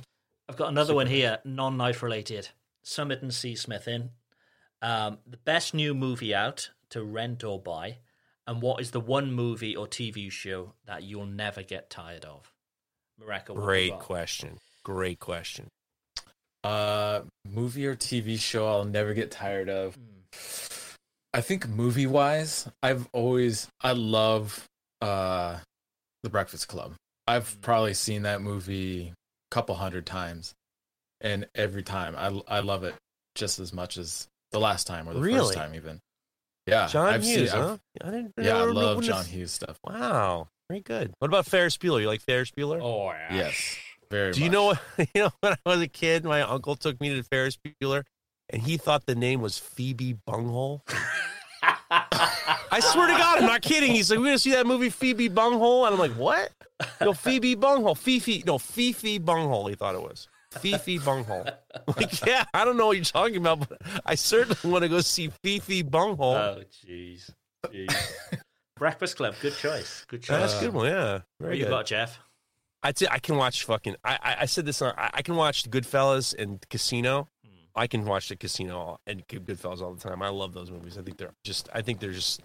They're just so they they catch you and they and they hold on to you. I like that. Um, for sure, those two movies for sure. Yeah, it's hard to turn. It's hard to turn those off. Yeah, it's it, Mm. they're how I imagine in my naive little brain how New York is all the time. Yeah, You know, the, Uh, I tell these you- wise guys stabbing each other in the eye with pens and so on. I've never really seen that before, but fine. I, I tell you, I'll tell you one thing. If you want to have a good time, and my wife and I did this when we first moved into New York together. We first moved our first apartment. We rented the big night, and we cooked dinner alongside while they were cooking, like made big Italian food. Hmm. That is a Mm. fun thing to do. And the other thing, my, my my wife has been my wife and kid have been watching Moonstruck a lot, and there are all these little funny moments. There are all these just funny moments. Johnny Cammareri, I don't like him. I don't like his fucking face. We like all that shit. I love that stuff. It's fucking good. Nice, nice. But I could use some TV recommend. I could use some Netflix and and uh, Amazon Prime recommendations because, you know, Yeah. I gotta get we gotta I need something. I haven't seen anything for a a while now. Um, but yeah, TV that I'll never get tired of, or a movie. Um, Back to the Future. Every single time I watch it, Oh yeah. it, there's just something else. And like you can go down this whole rabbit hole online where people say, "Have you seen this little bit? Have you seen this?" You know, and if if that happened, this doesn't happen, and it, I love it. So the the very first Back to the Future, I think I think they sort of stretched it out a little bit after that. Um, but um, Yeah. yeah. it's a classic. We've been watching my I've been introducing my daughter to Curb Your Enthusiasm. Mm. And she loves it, but she keeps saying, You're just like that guy. Like, Why do you do the same thing? You've done you've done the same things. And we watch The Office a lot. You can do that. I le- the, the the British or the American Office. I like them both, but I, I think I like the I think the American one's very good. Yeah, and I like them both equally, but that you know you can't compare. But they're both equally brilliant, and yeah, the characters are just out of this world. Amazing. Ricky Gervais is a funny fucking guy. But some of his shit, some of his shows are some of them are really great and some of them are terrible. the stand-up stuff, yeah, yeah. The stand-up's great. You know what? I tell you what. I had his his podcasts. I had them all on a on a on a a, a nano. Hmm. His fucking podcast with with um Carl, Carl Pilkington, yeah. fucking head like a fucking orange made me laugh so goddamn hard. I I mean that is like the this could be one of the best podcasts of all time. Yeah, it was very, very good. God damn. Head like a fucking orange. I fucking love that shit. It's what, great. what was his latest show? Um, it was on Netflix. Afterlife. Afterlife, yeah. It wasn't really a comedy, but Pretty I thought- depressing. I thought it was Yeah, great. And Derek wasn't very comedy either. Yeah, yeah. That was that was a dicey one. I don't know how he slipped through playing a person with with learning dis- a learning disabled or a, a, a mentally disabled person. I don't know how he got through that. Very heartwarming, though they were. Yeah, he, he threaded a, he he did a he, did- he threaded so he did some tap dancing to make that happen. That was crazy, totally crazy.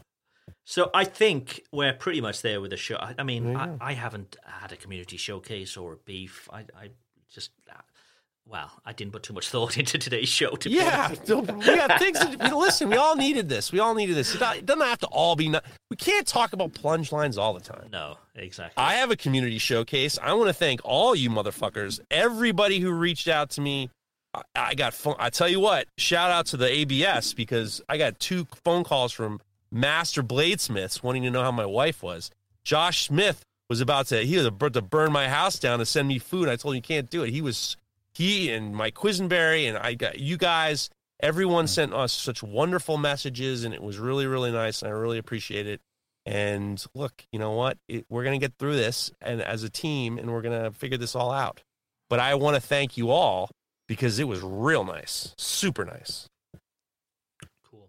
Cool. So go on. Sorry, your community showcase. Was was there anybody? I was specific? everybody, Just everybody. fucking everybody. There we go. I, I, I can't just say one person. Oh, actually, you know what? Fuck it. I'm gonna go back to um, actually based on what you were doing, and it was gonna be about uh last the last episode we are gonna do. I had um, uh, Maker Makers Workshop LLC, and it's a, and it's a, it's similar to what you're doing right now. And I learned about them through Make Everything Shop. That's Chris Zepp. Yeah. And what they're doing is, is they were the ones who are helping to promote um, using 3D printers to make those head headsets for uh, for for- the shields, yeah. for the shields. shields. And if you go to uh, prusaprinters.org, prusaprinters.org, Yep. they have the file so you can for making the headsets if you have a 3D printer. So I just, you know, um, the guys over at Makers Workshop LLC have been amazing, and then there are all these other PPE for NYC. There are all these people trying to get PPE to to hospitals, and you, you, you, Craig, making those things, and and Chris Sepp for Chris Sepp did a real good video on how you can be helpful, and Yeah. and um, you know, look, we all got to just keep plodging, trudging forward, and these people are trudging forward. we have to keep going forward, and these all these guys are, you know, making a making making things right, and I appreciate it. If anybody is printing um, face shields, make sure you do use the designs from prusaprinters.org. Um, and there, there's a couple of sort of variations on it as well. I mean, I'm using one without their logo on, and there's a, a few little changes. Uh, simply because um, those designs they've been approved by the, I think it's the like the Czechoslovakian um, health board or something like that. Whereas at the moment, people are just you know designing their own and um, hospitals are like, well, you know, we're not sure if we should be using these because they haven't passed any sort of certifications and stuff. Um, but this one has. It may be Czechoslovakian, but it is some sort of certi- certification. So um, it's sort of covering your back just a little bit. So yeah, just just something to think of. But I also think that Makers Workshop LLC on Instagram, they're also helping get the material for the face shields. Yes, yes. There's that, basically there's links to lots of stuff on there, and they've got the like templates for drilling and all sorts. So yeah, if, if you do have access to a 3D printer or uh, or a laser cutter, um, you you can help in some way. So go take a look at uh, yeah, good idea. Prusaprinters.org. That's a show, and we managed to not answer a single question about knives. which- Yeah. which, is pretty good. This is life talk, bitches. Live talk, bitches. Nice. So, anyway, that is the show. I think um, I'm going to do a, a Zoom um, thing on Tuesday night. Um, so, if anybody listening um, would want to be involved in that, uh, DM us. Um, Contact us via DM at Knife Talk on Instagram.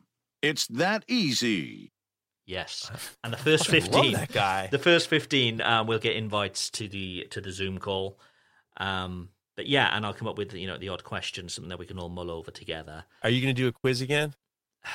Possibly. So does that mean that that Tomer's got to be back to defend his title, man? Oh man, he took that so seriously. He's a bad motherfucker, He's like, man. he said, He is I'm slippery. Jewish. He's not going to lose. Oh, he's the bi- no, no. That wasn't it. It was because you asked the question. It was like the question was where it was Anne Frank from, ah, and, and oh, he's like, I gotta know this. I'm fucking Jewish, of course. I thought that was what it yeah. was. Hey, Mareko, you said Paris, and then and then and then Tomer slipped, and he's just like, they're gonna take away, they're gonna take away my my uh, circumcised penis if I don't get this one right. They'll Take weld the away. tip back on. Put the fucking weld the tip back on. You're gonna weld the tip back on. Okay, there's our quote for this episode. We're going to weld the tip back on. We shall speak to you all again next week. Goodbye. Knife Bye-bye. talk. Ah, wrong word. Goodbye. Well, that was fun.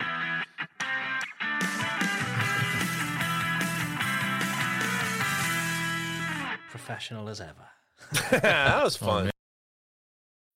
When you need mealtime inspiration, it's worth shopping Kroger, where you'll find over 30,000 mouthwatering choices that excite your inner foodie. And no matter what tasty choice you make, you'll enjoy our everyday low prices, plus extra ways to save, like digital coupons worth over $600 each week. You can also save up to $1 off per gallon at the pump with fuel points. More savings and more inspiring flavors make shopping Kroger worth it every time. Kroger, fresh for everyone. Fuel restrictions apply.